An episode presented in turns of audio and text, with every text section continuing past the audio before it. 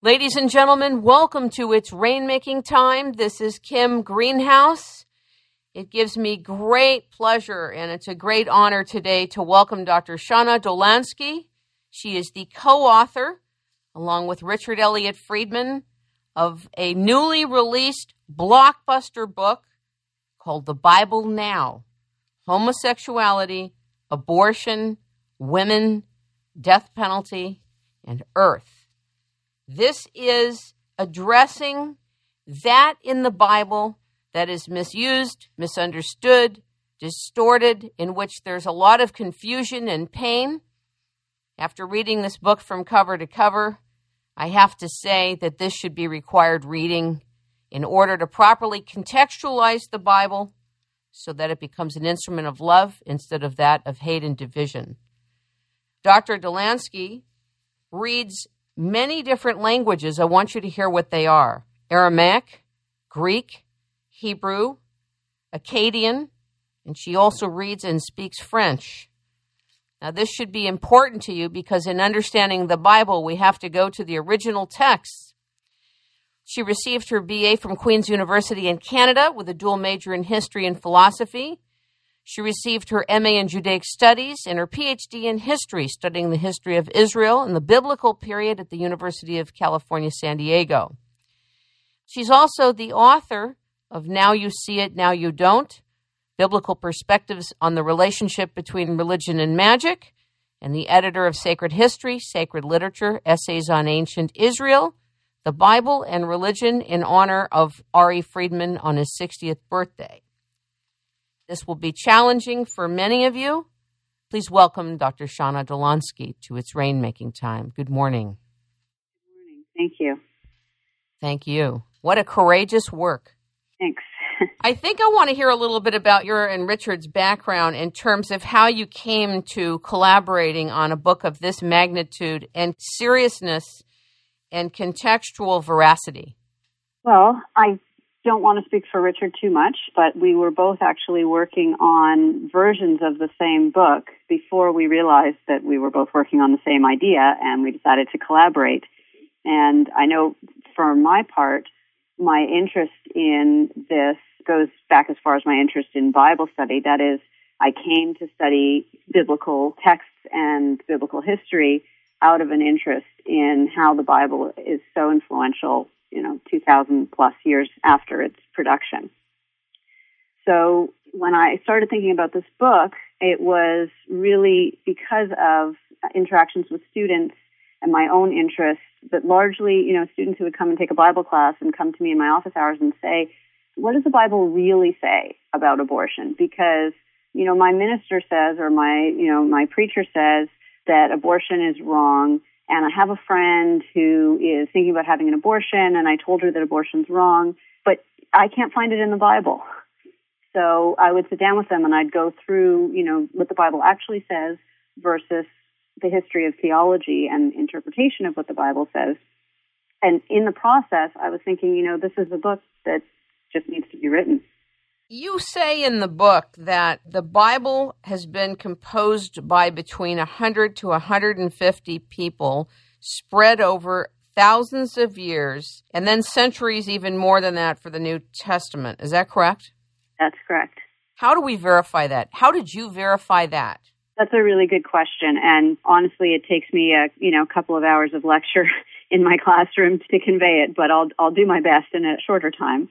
Thank you. Um, well, what scholars found a couple of centuries ago, when the Bible began to be examined as more of a product of an ancient civilization than a living Word of God kind of text, when and German scholars began doing this in the 1800s, what they found was that when you read it in, in the original Hebrew, you find not only different voices and different ways of expressing ideas, but really different ideas, often intertwined in the same paragraph or in the same chapter. And when they began to analyze this further, they were able to separate different strands of authorship, was what they inferred from that, reflecting different interests, reflecting different political realities, different geographical realities. And this wasn't really a new thing in literary scholarship because the same method had been applied to Homeric texts in ancient Greece, and honestly, it, it was far more successful in its application to biblical texts. The documentary hypothesis, as it is known, posits several different authors for just the first five books of the Hebrew Bible, and then many, many more authors for the remaining books. I would say is widely accepted in academic circles and in many mainstream religious circles as well. For example, it's taught in many seminaries throughout North America. I didn't know that. It's actually Richard's domain. He wrote a book called Who Wrote the Bible that was a bestseller back in 1987 that explains, in particular, analyzes the first five books the Torah and explains the documentary hypothesis. In the book that you wrote with him, The Bible Now, when you say the Bible, you're talking about the Hebrew Bible. You're not talking about the New Testament. That is correct. Okay. I wanted to also ask you to explain to us you make this distinction, you and Richard make this distinction about the difference between an ideology and a commandment. Mm-hmm. I want you to make that distinction because this is a context for a lot of what you're sharing with us. In particular, I think what you're referring to is the way that the blessing has been taken that's in the first chapter of Genesis, the be fruitful and multiply blessing. Is that correct? Yes. And that is one of those areas, one of many areas where we had a variety of perspectives between the two of us, and we tried to accommodate all of them in the way that we wrote the text, in the way that we wrote our, our book. And we determined that the wording in the Hebrew in the Bible, where it says, "Be fruitful and multiply and fill the earth," Genesis one twenty eight, was rather than an explanation or an etiology or even a prescription, which is you must this is a commandment. You must go and fill up the earth and keep populating yourselves.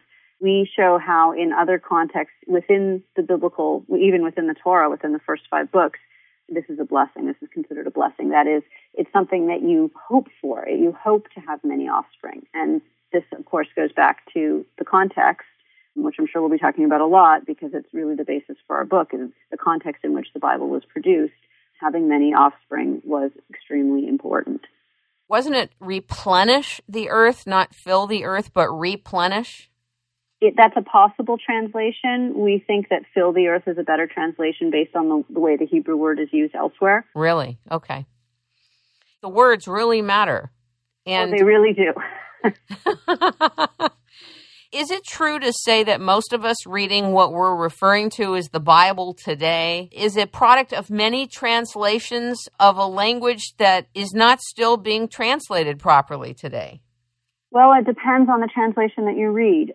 Older translations, for example, the King James Version, of course, is a classic, and it's the one that people tend to be the most familiar with. It's, it's quite beautiful in English, but our knowledge of biblical Hebrew has improved so much since the original King James translation that there are places in which we think it is highly inaccurate for conveying exactly what the biblical authors meant in their native Hebrew. Biblical Hebrew is no longer spoken. The closest is modern Israeli Hebrew, but it is basically a different language with different reference, although it draws on the same uh, ancient language. But knowledge of biblical Hebrew is its own specialty. And, you know, you mentioned all those other languages I had to study largely studying those languages was necessary for being able to decipher what some of the Hebrew words mean. In other words, we need to know the other languages that were being spoken in the ancient world, particularly cognate languages like Aramaic or even Akkadian or different other Northwest Semitic languages in order to be able to always determine the best reading for a Hebrew word. Is it true that Aramaic came before what we understand to be modern day Hebrew? Aramaic is an ancient language that was widely used in the Persian Empire.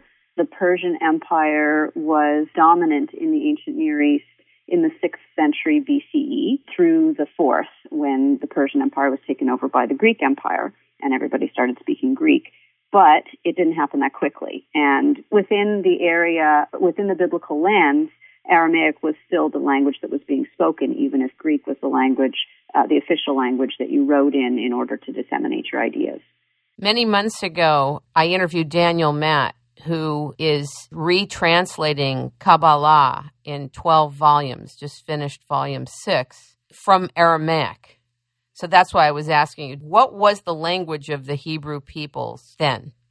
Well, It depends which time in history, but for the most part, for most of biblical history, biblical Hebrew would have been their language. But biblical Hebrew is called what now? Biblical Hebrew.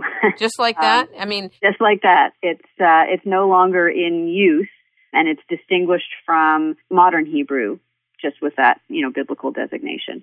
So, how did you learn it? Well, there are textbooks, and we use them in our classes. But the best way was I had a teacher actually. We dedicated the book to David Noel Freedman, who was a teacher for both of us, and his method for teaching biblical Hebrew was once you learned the basic Hebrew alphabet, you sat down in his classroom and you started reading Genesis in Hebrew. And you parsed and translated and figured out the grammar and the syntax of every word, starting with Genesis 1 1 and moving through until you graduated. Oh my God. Yeah, it was interesting, but you really learned a lot and he knew everything about every verse in the Bible and every possible translation and every cognate term in every cognate language and it was fantastic. It was a great experience. So I would say that's really how I learned biblical Hebrew. There were a lot of revelations in this book, a lot. The first one that stood out is that Leviticus has been mistranslated misunderstood and that the whole espousing doctrine against homosexuality needs rethinking. Let's talk about it. It's a hot subject in the United States and in other places of the world. There seems to be progress, but in other ways, it seems just as riddled with conflict and distortion as what's been for a long time. Let's talk about it. Out of all of the topics that we chose to discuss in our book, homosexuality is actually the most clear cut in the Bible in the sense that there's really one specific law that speaks to it. And it's repeated. We have it twice in Leviticus, once in Leviticus 18, 22, and once in Leviticus 20, 13. And it is unequivocal in saying that male homosexuality is forbidden. The literal translation that we came up with is, You shall not lay a male the layings of a woman it is an offensive thing. That injunction we note in our book, it appears unequivocally here. So how do you deal with an unequivocal statement? Well, we wanted to contextualize it. We wanted to say, out of all of the authors of the Hebrew Bible, there is one author who states this law and repeats it. In other words, all of the other law authors don't really have any concern with this issue, at least not insofar as they would state it as law. It's not in any of our variants of the Ten Commandments that we have in the Torah. It doesn't appear in any of the other law codes. It only appears in this law code, which we note is the latest of all of the law codes that appear in the Hebrew Bible.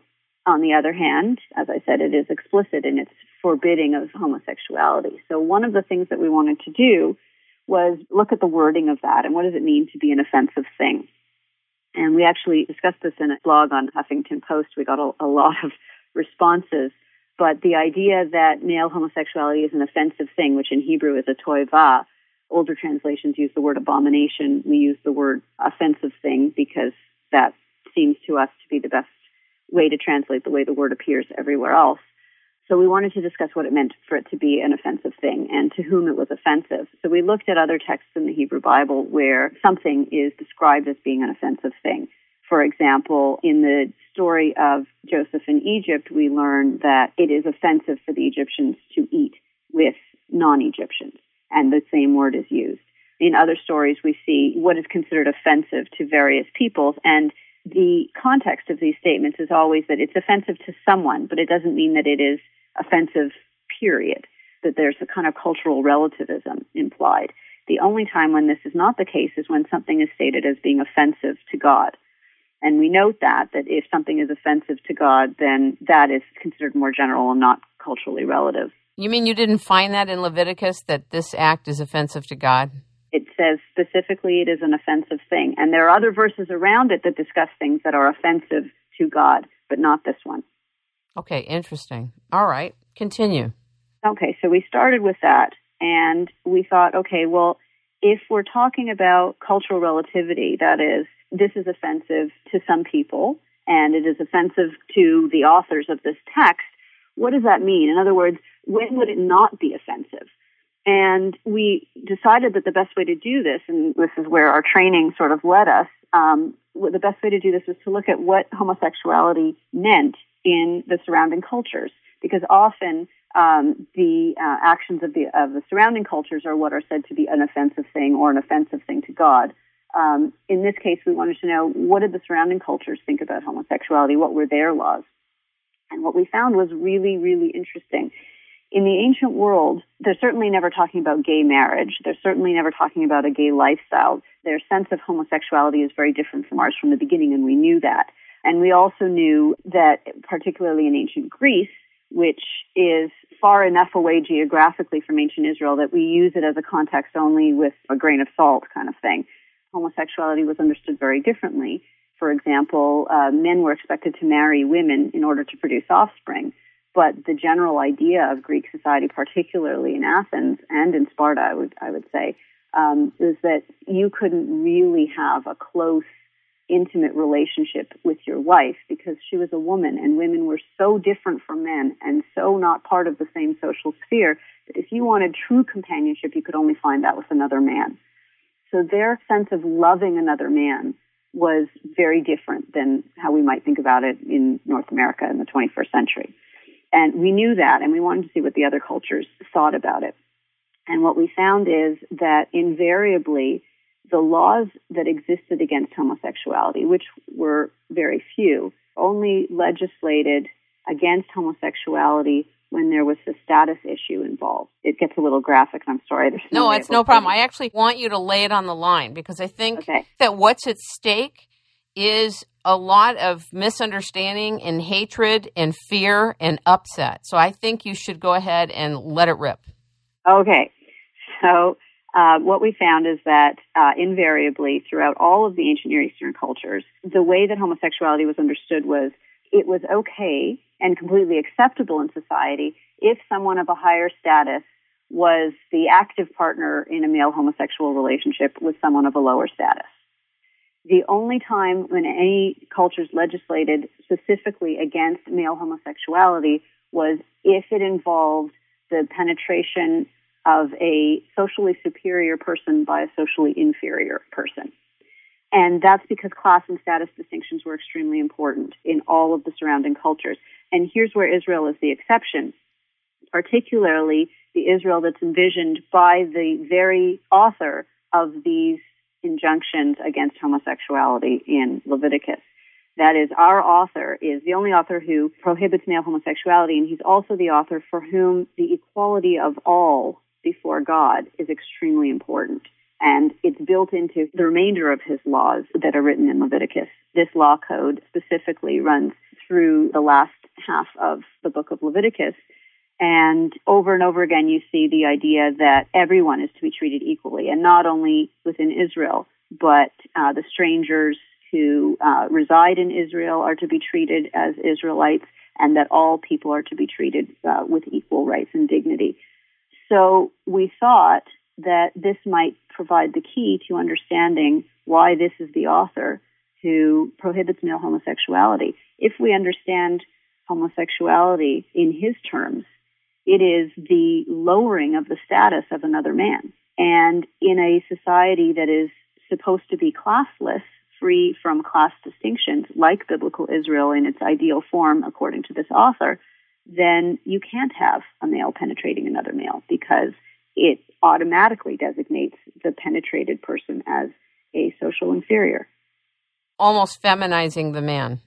And that's the term actually that's used in some of the other ancient Near Eastern law codes, or at least the, the implication that's, that's made is that it feminizes another man and thereby lowers his status to that of a woman. When you found this, what did this mean to you and Richard? what it meant for us was um, a way of explaining, first of all, that our modern concept of homosexuality and all of the things that surround that and all of the controversies, like we talk about same sex marriage or we talk about legislation. Some people talk about can you rehabilitate a homosexual and make him heterosexual? Um, all of the, the, the controversy around the issue is extremely culturally contextual. Um, that is, that our concerns in the modern world about homosexuality are different than the concerns that they would have had in the ancient world because the construction of what it means to be homosexual is different. you also had written that the Bible does not say much about marriage. It really doesn't. The Torah um, does not say much about marriage. I know this is different than some of the law books in Judaism, but the Torah doesn't say much about marriage. Why? Well, seems that a lot of the Torah and the Bible in general is not really written as an explicit law code. There are law codes contained within it, and law codes that are contained within it, alongside prose and poetry and prophecy and other kinds of literature, the law codes that are contained within the Bible are often specific to the concerns of the priests or the elite within the society. And so they spell out in great detail how you offer different kinds of sacrifices and when you offer different kinds of sacrifices and what's appropriate for what occasion and, and when the ram's horn is blown at which holiday, et cetera, et cetera. All of these things are explained in great detail. But the common sort of everyday things like what do you do when you get up in the morning and how many meals a day and how do you get married, they're sort of understood by the audience. And the, the implied audience, which is, you know, a couple thousand years before our time, would have known all of these things. They didn't need it spelled out for them. So I guess the question is, and I don't want to divert our focus on what you've written about, but the Bible's often referred to as, quote, the Word of God. Yes. Why? Uh, that's the way that 2,000 plus years of Jewish and then Christian interpretation have taken it. It was understood very early on in Jewish history as having come, at least the Torah, as having come from Moses and having been given to Moses by God within an ancient context, this is fairly standard that all ancient religious texts derive their authority from having been delivered by a great prophet to the people, and the great prophet speaks for God. So it was understood very early on as having come from God. And when the early Jews were dispersed from their land and texts sort of began to serve as the central authority. That is, there was no longer a priesthood, there was no longer a temple that everyone could attend or make part of their daily or ritual lives. The text stood in for that. And the idea was that the text, as the Word of God, contained everything in it that people needed to know in order to conduct their lives in accordance with God's will. The key was you had to know how to read the text and you had to be an expert or become an expert in reading and interpreting and so the history of Jewish theology and then subsequently of Christian theology has been a history of interpreting the given text. And the mainstay of that is that the text comes from God. And so interpreting it in Protestantism, for example, if you are guided by the Holy Spirit, then you will interpret it correctly. In Catholicism, the Pope has the authority to interpret it correctly, etc., etc. One of the things I really appreciated in the book is that you talk about how we interpret it the way we want to interpret it, in a way that fits our own thinking. It's used any way we want to use it, oftentimes. I want to read something that you wrote here. You say, given what we have learned in the last 200 years about who wrote the Bible, such an approach is uninformed and unjustifiable. You explain how it was composed by 100 to 150 people spread over a thousand years for the Hebrew Bible alone and centuries more for the New Testament. Let's talk about the context in which the Hebrew Bible was written.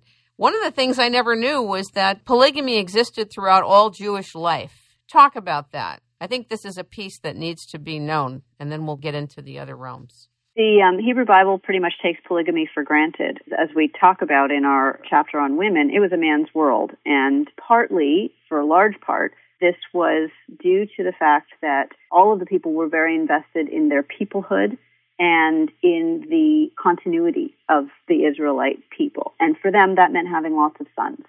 Having lots of sons served practical purposes as far as boys to help work the land, but also served the practical purpose of perpetuating a male lineage. And since lineage was tied to landholding in biblical Israel, it was all tied into property and inheritance at the same time as it was tied into passing on the covenant, the covenant relationship that every Israelite had with their God. So sons were very important, and the entire society is in a lot of ways geared towards having lots of sons. The best way to do this is have as many wives as you can afford. And sometimes the status of a woman would determine whether she was a wife or a concubine, but slavery was sort of taken for granted throughout the biblical period. Uh, nobody would have questioned the idea of having slaves. That was just the way that all ancient economies worked. So slaves could become concubines. Prostitution was legal. It was often frowned on by various biblical authors, but there was nothing illegal about it. A woman, for her part, her goal in life was to perpetuate her husband's lineage and have as many sons as she could. And you read through the stories in Genesis about these very strong, very powerful women who will do anything to achieve this goal. And it's fascinating to look at it that way. I mean, on the one hand, it's patriarchal by any definition. On the other hand, the women who perpetuate this patriarchy are portrayed as very strong and powerful within their family structures, especially if they can produce male heirs. Your desire will be for your man and he will dominate you. Genesis 3:16. What does this mean? Well, I think it means pretty much what it says, but again, context is everything. The context here is the man and the woman have been created in the garden. The man is created first because God's desire, as it's explained in the text, is to have someone to till the garden. So he creates himself a gardener who will do the work for him.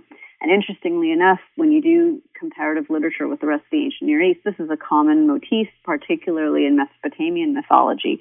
The idea that humans are created to do the work that the gods don't want to do, particularly irrigation work in Mesopotamia. So there's echoes of that in this story of the Garden of Eden. The man is created to tend the garden, but he's lonely. So then God creates the animals, but he can't find any fitting companions among the animals. So then he creates a woman out of the man's own flesh. And here you have the very neat etiology, which is basically a, a mythological explanation for uh, why men and women pair off and leave their parents.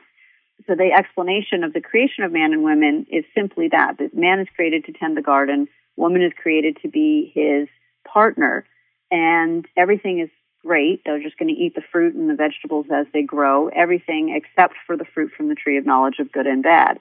And when the woman is shown by the snake that the fruit on the tree it looks good, and the snake tells her if you eat from it, you will be like gods, knowing good and bad. She thinks, okay, I'll give it a try, and she eats it, and then it's all downhill from there, right? she eats it, her eyes are open, she gives it to her man with her, his eyes are open, they realize they're naked, which in a lot of ancient and other cultural contexts is a sign, you know, what, what differentiates us from the animals. We're self-aware and clothing and bread and beer are usually the markers in ancient cultures for culture. That's what makes us civilized. That's what differentiates us from the animals. So here you have clothing as a marker of some kind of new knowledge and they, they dress and then God finds out that they have disobeyed his command not to eat from the fruit of the tree of knowledge. And he says, to himself or to the other divine beings. It's not entirely clear in the text. We better kick them out of Eden because what if they now eat from the tree of life and also live forever? Then their status is in question. If they have the knowledge and they have the immortality, then the snake was right. They kind of are being like gods. So God decides to banish them from the garden, and along with that, as punishment, the man will now have to work the soil in order to yield any food, as opposed to when he tended the garden and he didn't have to work that hard. The woman's punishment for disobeying is going to be that she has to be submissive to the man, that he will dominate her. And the wording is really interesting there in Genesis 3:16 because what it says is that she will have pain and suffering in childbirth, but she will still desire her man, presumably sexually even though it's going to hurt to have kids, she's still going to want to have sex with her husband, and he will dominate her. And one of the things that we comment on with this description is that there's a movement from a state of nature. You know, there's a man, there's a woman, there's a garden, there's food, there's animals, and it's all good, and it's all fine. And then this nature is disrupted with the knowledge that leads to what we could call cultural knowledge. And now things have to be different. And this is the way things are going to be. That in nature, men and women are more or less equal. there's no discrepancy, there's no status, and there's certainly no command that the woman be subservient. It's only in the state of culture that things are pronounced to be this way. And we also make a distinction between what we take as a descriptive text, that is describing the world of the authors as they knew it in their world. Women were subservient to men. Men dominated women in social and cultural areas, particularly in political areas. And this is the way things were. So here you have the etiology of how it got to be this way. It seems to me that the Garden of Eden, as a mythology, demonstrates why it is that we almost have accepted the mutual and distinctive curses, you know, for men and for women, respective.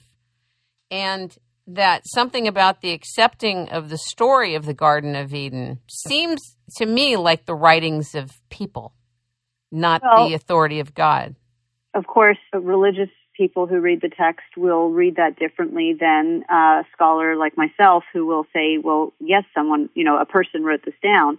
Now, I always qualify that by saying that doesn't mean that it didn't originate from the divine, but as far as my scholarly methods of analysis are concerned, I have to say that a person wrote it because I, I don't have any way of analyzing academically whether or not something is authored by God.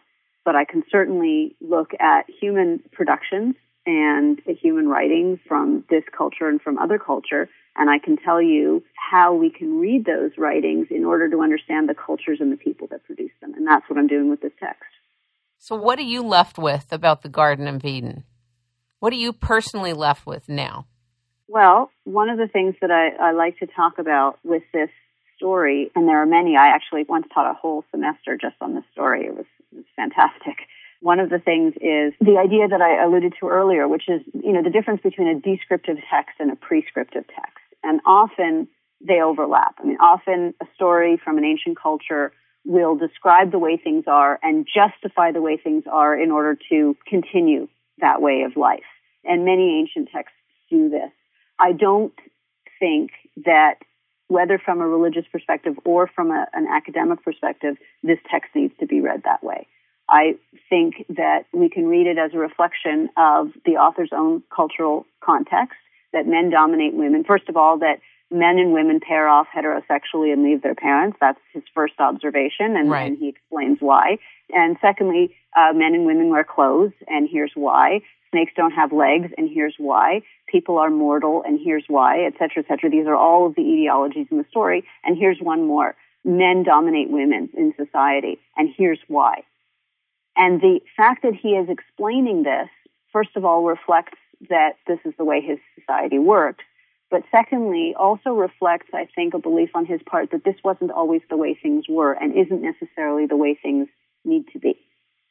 And I think that anybody who is religiously inspired by the Bible can take that and take it in different directions than many of those people who are religiously inspired by the Bible generally tend to take it. That is, here's the word of God, women are to be subservient. End of story. I don't think it necessarily needs to be read that way when it's read in its context.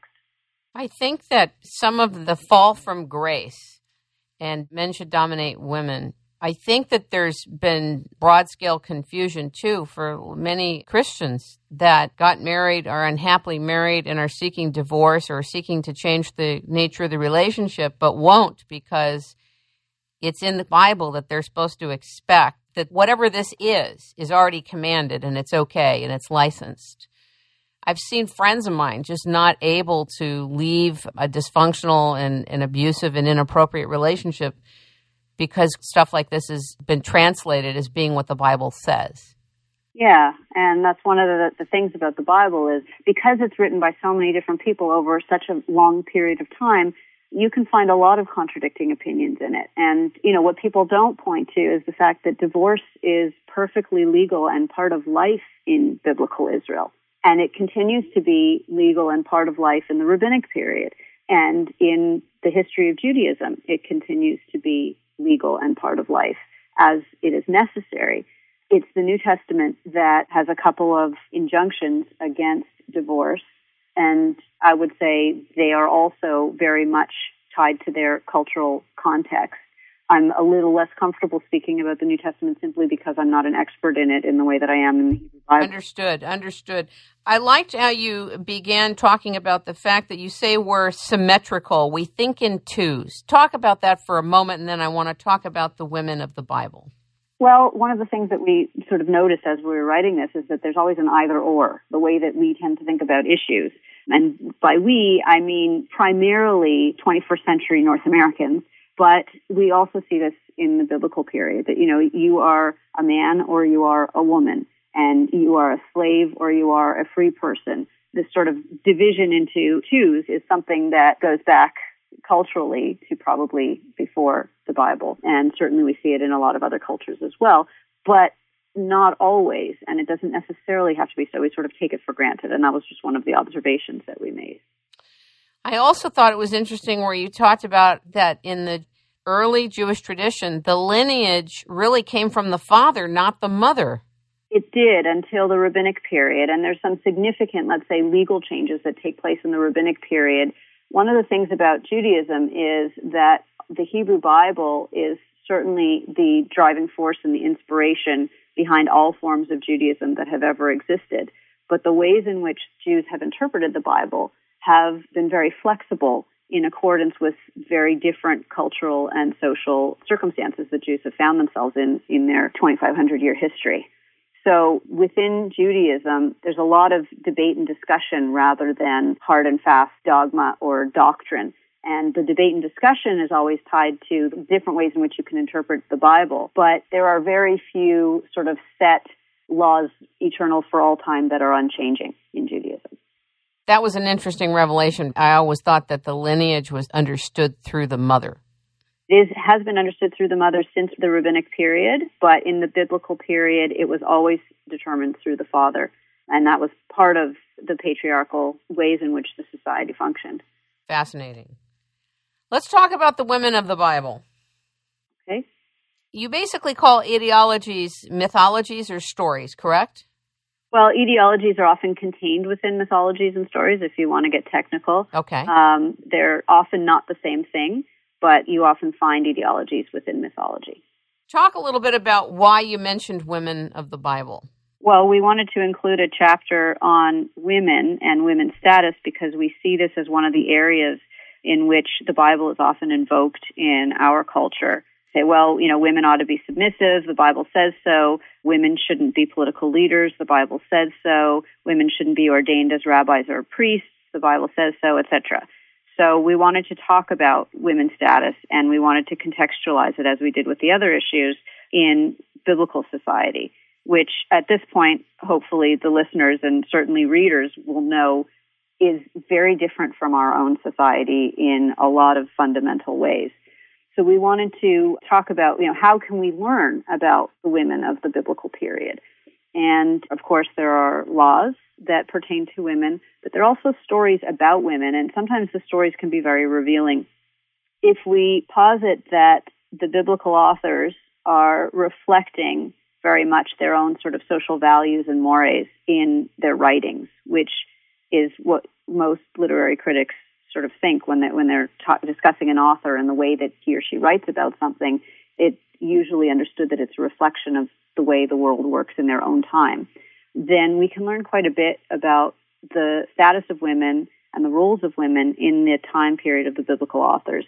And we focus on Genesis, but not exclusively. But we focus on Genesis because there are so many stories that feature women. And although all of these stories feature women in their roles as wives and mothers, the voice that's given to these women and the agency that is given to these women in the stories was very interesting to us and seemed to contradict a lot of the general assumptions that people have about women in biblical terms. That is, that they're passive, they're submissive, not these women. Talk about Miriam and Deborah whatever you're called to talk to about them. We think that Deborah is the most underappreciated person in the Hebrew Bible. That she she rarely gets mentioned. When you know when people talk about oh the women of the Bible, they'll talk about the wives, they'll talk about the mothers. Nobody mentions Deborah. Who was Deborah? Well, she was most likely a historical figure who lived in the 12th or so century BCE. So like 2200 years ago, roughly. She was called a prophetess And she was also looked on as the leader of the first entity that is really called Israel historically. She is the one who manages to unite the bulk of the tribes of Israel in defense against their attackers. And she is kind of the de facto leader of this group called Israel. She's called a mother of Israel. And we thought that was really interesting because most people miss that again due to translation issues and also because most people don't realize that the poem that describes her as a political leader, which is in Judges chapter 5, is one of the oldest pieces of writing that is contained in the Hebrew Bible. It comes to us from almost the time period in which she lived, within the century, certainly. Some scholars would say within, you know, 50 years or so of when she lived. And this chapter, Judges chapter 5, is called the Song of Deborah, and it's a song that celebrates her leadership of the tribes of Israel against their enemy. The other, even older song that's contained in the Hebrew Bible, the oldest piece of writing, we think, in the Hebrew Bible, period, is often called the Song of Miriam, and it's found in Exodus chapter 15. And it also celebrates a victory of the Israelites over their enemies, in this case, the Egyptians, and uh, celebrates in particular God's drowning of the Egyptians in the sea. Both of these poems are prefaced by stories that are written centuries later that flesh out the content of a poem and often sort of obscure the original story that is contained in the poem. For example, Judges chapter 4 describes Deborah as sort of co-leader with Barak, who is the general who leads the troops to victory. In Judges chapter 5, it's Deborah, in the older poem that is, it's Deborah who's the leader. So we talked about Deborah as, as this underappreciated female in, in, the Hebrew Bible and Miriam as well. Not that Miriam was portrayed as a military leader, but she's portrayed as the author of the song. What do rabbis think of you? Mm, depends on the rabbi. um, what do the Reform rabbis think of you? I can only imagine what the Orthodox ones think of you. Well, I have, and I know that uh, Richard Friedman has many friends and acquaintances and colleagues among rabbis of all stripes. I have a couple of acquaintances who are uh, Reform and conservative rabbis, and they really enjoy this type of scholarship. Like I said, they learn the documentary hypothesis in seminary. They're usually very, very interested in this approach, in the academic approach to the study of the text for them, they find it really enriches their theology and their spiritual or religious understanding of the text. I have also known Orthodox rabbis who have been interested in this from an academic curiosity perspective, but who incorporate it probably a little bit less. One would assume that, but it's not always the case. I was told when I was a little girl that some of the Orthodox rabbis daven and say the phrase, Thank God I'm not a woman, thank God I'm not a woman, thank God I'm not a woman. Have you heard of that? Oh, yes, it's part of the Orthodox liturgy. I asked about it as a little girl as well and was told that the reason for it was the burdens and responsibilities that were placed on women were so much greater than the burdens and responsibilities that were placed on men. They were thankful that they didn't have those.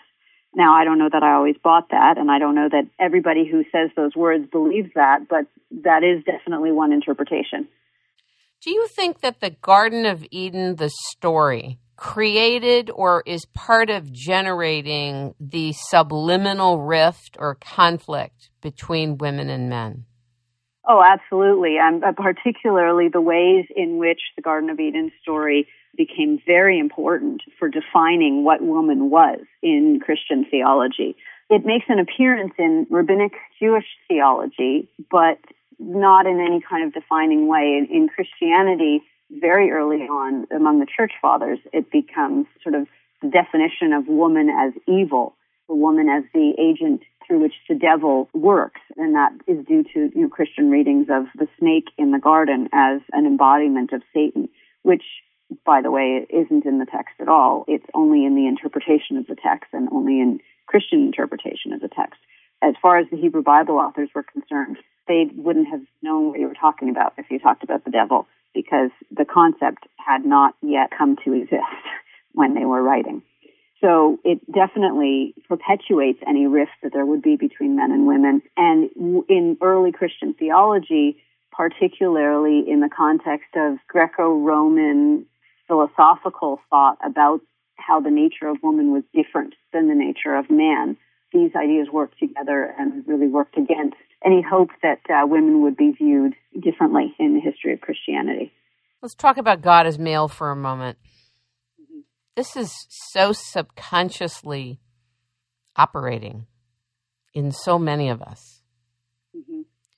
When you looked into this, what were you finding? Well, it's kind of a given for biblical scholars that the God of Israel is portrayed as male. That is, his name, he's given a name that the Israelites would have known him by, is a masculine form of the word. Uh, it would look different. It would be pronounced differently if it were female. And the ways in which he's portrayed as acting, as a warrior, as a king, his roles that are described by the biblical authors are all very much masculine kinds of roles. Even just looking at the biblical text, it's fairly obvious to biblical scholars that the ancient Israelites conceived of their God as male. In addition to that, we have a lot of archaeological evidence that points to the fact that there are many in ancient Israel who, like their neighbors, believed that a male god had to have a female consort. And we find all kinds of inscriptions and possibly votive figures and idols of female figures that were understood to be the female consort of God in ancient Israel. Now, all of that disappears when the Israelites are exiled from their land and the religion sort of spreads through the diaspora that becomes Judaism. All of that disappears until the Kabbalistic thinkers begin to sort of re understand God as having a feminine aspect. But uh, certainly during the biblical period and the period of the biblical authors, the idea that their God was male was kind of a standard that nobody would have questioned. Did you ever study Kabbalah? I have read about Kabbalah and I have read some of the Kabbalistic texts, but it's been a number of years, and I certainly am not an expert. It's interesting. I know that you wrote about abortion and the death penalty and the earth. You hit every major point of contention. we tried. you really hit it all. Boom, boom, boom. And I want people to read your book because it's so full of contextualized research. Let's talk a little bit about the death penalty. Abortion, we could talk about if you want to, but it's so far reaching. But if there's anything you want to say about that, you can. What would you like to start with? The death penalty or abortion? you pick. I think we should go with the death penalty. Did you find when writing this with Richard that I know you had already said you were also tested and it caused you to really rethink and deal with what your sense of things is. Was there ever a point where you wanted to walk away from the project? I never had a moment where I wanted to walk away from the project. I mean, the more that I read and the more that we thought and discussed these issues, the more we, we felt we had to say. And in fact, we ended up cutting out quite a bit, particularly from our chapter on women, which was just growing way too long. But we're constantly approached by students, lay people, even clergy who want our take on, well, when the Bible says this, what does it really mean? Or how does the Bible handle abortion or the death penalty? And so we really were exploring these topics out of an interest in helping people who want to use the Bible to inform their decisions about these things or to inform their opinions. We wanted to be able to help them to use the Bible in the best, most clear way possible. That is, we didn't want them to be getting someone else's translation or interpretation that was loaded with someone else's theological convictions. We wanted to say, okay, here's what it says in the source. This is what the ancient Israelites would have thought. Remember that the ancient Israelite society is very different from ours and has different values and different ideas. And yet, if you place these concepts in that context, then you can make up your own mind. You can decide, well, is this something that I want informing my decision about abortion or my opinion on the death penalty? Or is this something that is understood against its own cultural context, but ours is so different that we don't really have to do things the same way? the biblical cultures definitely didn't envision female homosexuality. It wasn't even imagined, or was it? Well, we don't know because they don't write about it. So either it was imagined and tolerated or not discussed or, you know, not something that was of concern to the legislators or uh, the people who were writing these texts, or it didn't exist. And I tend to think that since it's existed, since all kinds of homosexuality and different sexual behaviors are attested in every society that we know about, right. Um, it's very hard to imagine that female homosexuality didn't exist. Um, it makes much more sense to simply think, well, they didn't they didn't see the need to make a rule about it, and that was part of you know our investigation. Well, if they didn't think there was a need to make a rule about it, why not? What is it about male homosexuality that was so offensive? And and that's you know. Don't you think that female homosexuality maybe during those times was hidden? It may have been, but as we write about in, in our book, if a man can marry more than one wife, then the sexual behaviors of the man and his wives were very well known to the man and to men. You know, if he's sleeping with two at the same time, for example, nobody's going to make a law against that. Right. No, that part I understand. That's more like menage a trois type scenarios. Right. I'm more talking about women with women not involving men. I don't think that it bothered the male legislators, which is why it isn't in the text. And I don't know why it would have if it didn't interfere with the production of sons to perpetuate the lineage, which was, you know, what marriage was geared towards. Got it. Interesting. Let's talk about the death penalty. I want you to talk about the biblical take on this. What does it really say? Well, the Bible really says that death is prescribed for people who commit all kinds of what we would call ritual offenses and social offenses. And we list them in our chapter on the death penalty. You know, these are all of the things that the different biblical legislators have said people need to die for. Do you want me to name them? Sure.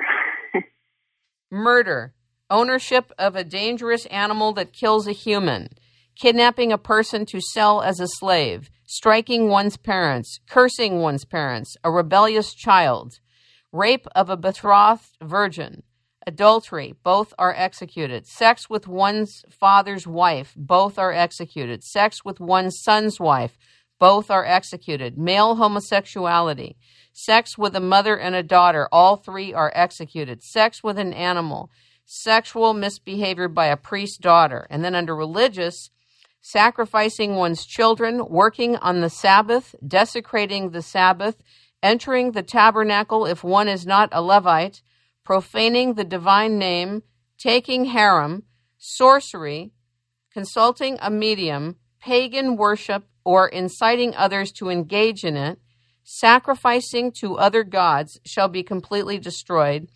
Prophet who says to follow other gods and false prophecy. Quite a list. So the death penalty is all inclusive. The death penalty is all inclusive. And um, one of the reasons that we think that's the case is that there were no prisons. In other words, if somebody committed something that was either a religious offense or a social offense, the only option was to execute them in this society. This is just not a society where prisons were part of the culture. It sounds kind of brutal to me. Well, it was a brutal world. I mean, it's very easy for us in our comfortable 21st century world to read these ancient texts, and I get a lot of students who do this as well and say, oh, they were so violent or they were so this, but it's hard to imagine the world in which this was produced. I mean, this is a world in which your daily existence was a matter of harsh physical labor your continued ability to live on your land and enjoy your family was constantly threatened by the potential for outside invaders, whether they were simply raids from another town or conquest from another kingdom.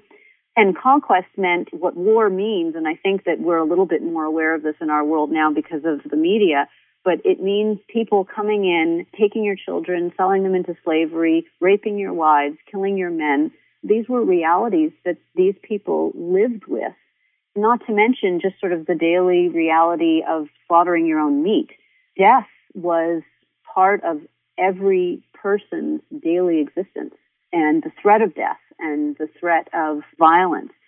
So it's a very different world from our own, just in that sense. Death as the ultimate punishment probably served to keep people in line in ways that maybe prison wouldn't have. I think that was a really good explanation. And I often wondered why the Hebrew Bible seems so violent and you just explained it. Oh, great. I always wondered about that. My God, you know, the horror of it. Right, and it's one of those things. I mean, where we think of the Bible as kind of our own book, right? It's a book that's part of our culture, and that's very true. But one of the things that we wanted to convey in our book was that it may belong to us in a religious sense, but it's the product of a very different place and time. And so the values and the ideals that are expressed in it aren't always going to be consonant with what we would want them to be in our society. Although I liked a lot of the values about the way you treat animals, the way you kill animals, that seems still true to me today. Just mm-hmm. that's where the humane part came in to me, just the way that's all expressed. What was your major discovery about the death penalty? Well, I'd have to say it was the idea that there really was no alternative, that there weren't prisons for whatever reason. And we can come up with ideas about that, but we just don't know because the text doesn't tell us, and none of the other ancient writings from that place and time tell us why there were no prisons, but there weren't. How do you know? Well, we go through various texts where the word might be translated as prison or where someone is held in custody. And we find that in all of those texts, there's no suggestion or implication that these people are going to be held sort of in perpetuity or as a punishment in itself. They're sort of held awaiting the judgment of their punishment. But nobody expects in any of these writings that people will be held as punishment. Did the part on capital punishment challenge you about your own views on capital punishment? For example, where we are today in America and maybe in other places?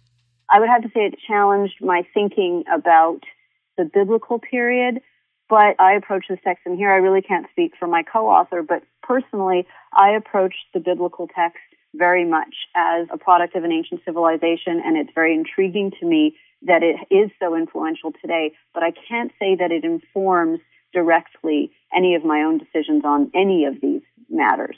So in a sense, I might be more vilified by my readership who do use the Bible. On the other hand, I think that it gives me a certain amount of academic objectivity. Um, Understood. Yeah, I really, I really do read the text and try to understand what they meant, and my own views really can't influence my reading of the text in that way. And now for abortion. I'm sure you probably didn't want to deal with this one, did you? Actually, Richard had written an op ed piece on abortion a year or so before we even started collaborating on the book. The part where we discussed Jeremiah's wish it was originally an op-ed piece that he wrote in the Jerusalem Post, and it got a lot of hate mail. so we were reluctant, you know, on all of these issues, but particularly I think homosexuality and abortion are the ones that people are the most emotionally invested in and the ones that we approached the most cautiously. do you have children yourself? I do. How many do you have? I have two kids. So when you went into this area, how did you stay dispassionate? In order to examine it? I guess I think about abortion in terms of certain circumstances in which people might want to or feel the need to have an abortion. And I don't look at it as a global issue so much as a personal issue for every individual person. And of course, the reason we're including it in our book is that for many people for whom it is a personal issue, the Bible is the first place that they're going to try to find an answer to their dilemma. So that's the way we wanted to approach it. You want to talk about it? Well, it's very interesting, of course, to a lot of people to find that abortion as such isn't really discussed at all anywhere in the Hebrew Bible. As scholars who study ancient texts, we were already familiar with the fact that infanticide was far more prevalent in the ancient world than abortion was. We were also familiar with texts from Egypt and Mesopotamia and Greece that prescribed methods for aborting a fetus. So we knew that it was around and accepted in the ancient world. There were few laws against it. What we were surprised to find is that in some of the law codes, a woman who aborted a child was executed. Even when we found that, what was most surprising was that then the Bible doesn't echo that. There are no laws about abortion in the Bible. We know it was practiced in the ancient world. We know that, as I said, infanticide was far more common, and we say in the book that it's likely that it's because it was much more safe. Abortion methods often threatened the life of the mother. So we knew that it was practiced. And we also knew there were no laws against it, so we wanted to investigate further. Well, where does the Bible even allude to it or hint at it, or how might we determine a modern interpretation of the Bible that would be informed by biblical perspectives on abortion? And so we start with the discussion of when life began according to the biblical text, and we try to extrapolate that from a variety of biblical stories that deal with birth and life. And then course, there's the Jeremiah text where he wishes that he had been aborted in his mother's womb. It is also important to discuss, not only because of the recognition that abortion existed, but that someone might be so miserable in their lives that they wish that they had never lived. What does biblical text say about when life begins from its translation? Well, the usual biblical understanding is that something is alive if it breathes. So, for example, the creation of the first human is described in Genesis 2 7 as God fashioning a human from the dust of the ground and blowing into his nostrils the breath of life. And at that point, the human becomes a living being. That's the first text, if you're looking, you know, if you're reading the Bible cover to cover, that's the first text you'll come across that discusses when life begins. But there are other expressions even within Genesis. Throughout Genesis, what you see is the idea that with breath is life. In other words, when God brings the flood in Genesis 6 17, he says, I'm going to bring the flood to destroy all flesh in which is the breath of life. So the description of what it means to be alive often entails breathing. So that's usually the way that it's read in the biblical text that someone is alive if someone breathes, which of course, if you're discussing it in terms of abortion, which the biblical authors were not, brings a whole host of issues along with it. No doubt. a lot. A lot. Now, I noticed on the Huffington Post on your September 13th post, when you talk about the status of women in the Bible, some people accused you of being very liberal. Do you remember? Yes. Yes. We've been accused of being a lot of different things. Often we are accused of being whatever the person who's accusing us is not. In the case of women, oh, in, in any of them, really, it's hard to say to me whether we're being liberal. I really do think that we're just trying to make the texts plain. We're just trying to make them apparent for people who want to use the Bible to inform their own opinions on these issues. If we come off as liberal or if we come off as too conservative, it's not due to any intention on our part. Our real goal was to find all of the texts that could possibly speak to an issue and make them known and then let people make up their own minds. How long did this project take you? As far as all of the writing, it probably took about a year back and forth. We were living in opposite ends of the U.S. at the time, and we did a lot of it, most of it by email, really. We had a, a lot of phone conversations and discussions. But in all of the back and forth, I would say the whole thing took about a year. It's a monumental work, and I'm so honored to have you with us today. Is there anything else you'd like to say in closing? Oh, well, I thank you very much for the opportunity to talk about the book, and I hope that people will use it for what we intended, which is really, as I said, not to preach any particular perspective on political issues, because as we like to say over and over again in the book, we don't consider ourselves experts in politics or in sociology or in psychology. We consider ourselves experts in the Hebrew Bible, and that's really what we tried to stick to. So we hope that the book is useful to people, particularly in this political climate in which so many people are referring to the Bible. And if you want to know what it really says, and you can't read it in the original Hebrew, then hopefully our book will help you. Shawna Dolansky, I want to thank you. Ladies and gentlemen, we have been talking with, learning from, and listening to Shawna Dolansky, the co author of The Bible Now. Please buy yourselves and your friends a copy of this book. It's extremely informative and it'll help you on many, many levels. Thank you so much, Shawna.